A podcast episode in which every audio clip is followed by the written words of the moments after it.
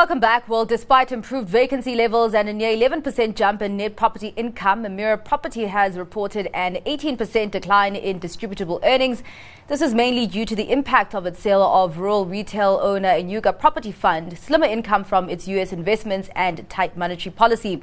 We're now joined by the company CEO, Geoff Jennett, for greater insight on the interim period. Thank you so much for your time, Geoff. Now, let's actually start off with putting the magnifying glass on South Africa. What were the highlights and lowlights in this reporting period?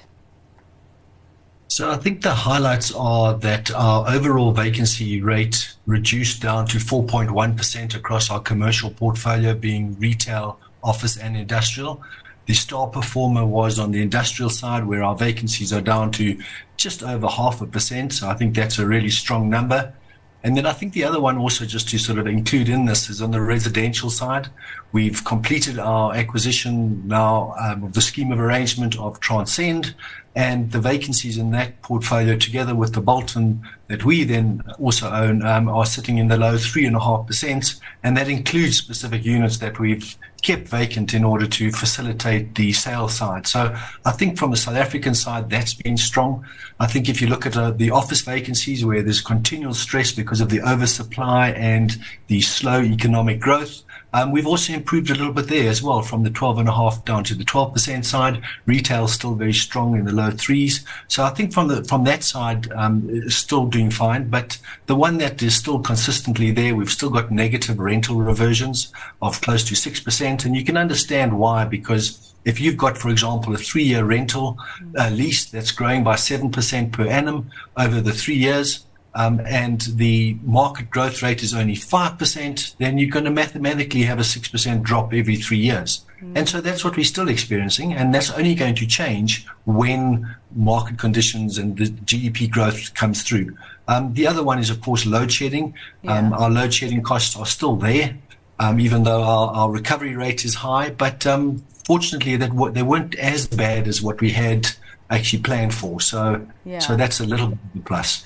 Uh, Geoff, of course, the Transcend arrangement was uh, concluded, and uh, I just want to know your expectations on uh, the full flow of that uh, to your bottom line. Mm. Yeah, so at the moment uh, it's a little bit complicated because you can't quite compare like for like, and certainly with the change in the year end. Mm. But I mean, it's certainly going to be income accretive because the income yields that we earn from those properties are in excess of, of our cost of capital. Um, so that's been that's a good thing. But this, but we're doing basically the same as what we've done under the Bolton, which is we're sectionalizing certain units and we're getting to sell them off at, at premiums, in other words, at lower yields and then we'll use that cash to lower the cost of debt, which will then obviously add to the bottom line. So that's a good thing. So, yeah. so the, I think you can, you'll you'll start to see that in financial periods going forward. Yeah, zooming into office, your vacancies have reduced, but only slightly. And I'm wondering if these levels are the levels that we can expect to be on for a while.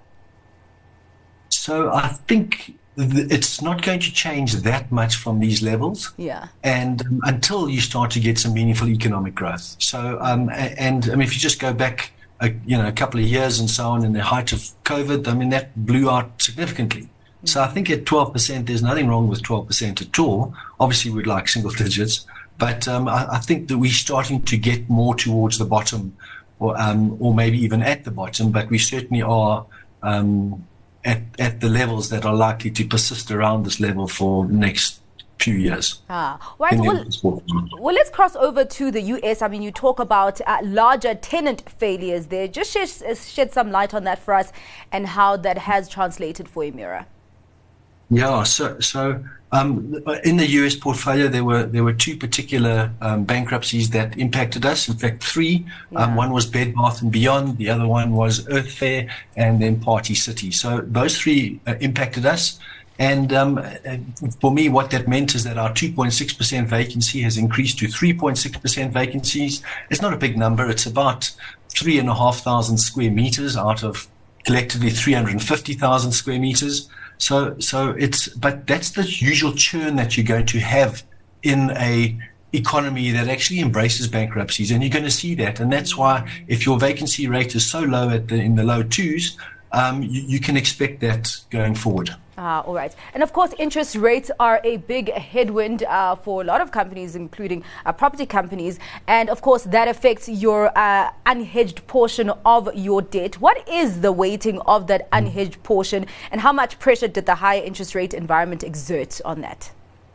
So our unhedged portion is about 30% of our total debt, okay. which if you've got 6 billion rands worth of total debt, 30% of that, that's 1.8 billion rand. Yeah. And on that 1.8 billion rand, if you go back to the beginning of the comparative period in terms of June, July 22, um, and we've had 3.5% increases, you can understand that 3.5% increases, obviously that happens gradually as well though, mm. but 3.5% of 1.8 billion is a, is a meaningful number and that's what's, what's added to it. Yeah. So it's that's the extent, and I think we it's not going to change much because if you look at the banking forecasts and what people are, are, are, predicting, it's only going to be cut by maybe 50 to 100 to 125 bips next year. Yeah, all right. Well, thank you so much for your time and giving us uh, insights into those numbers that came out of Emira Geoff. Uh, that was the CEO of Emira, Geoff Jennett.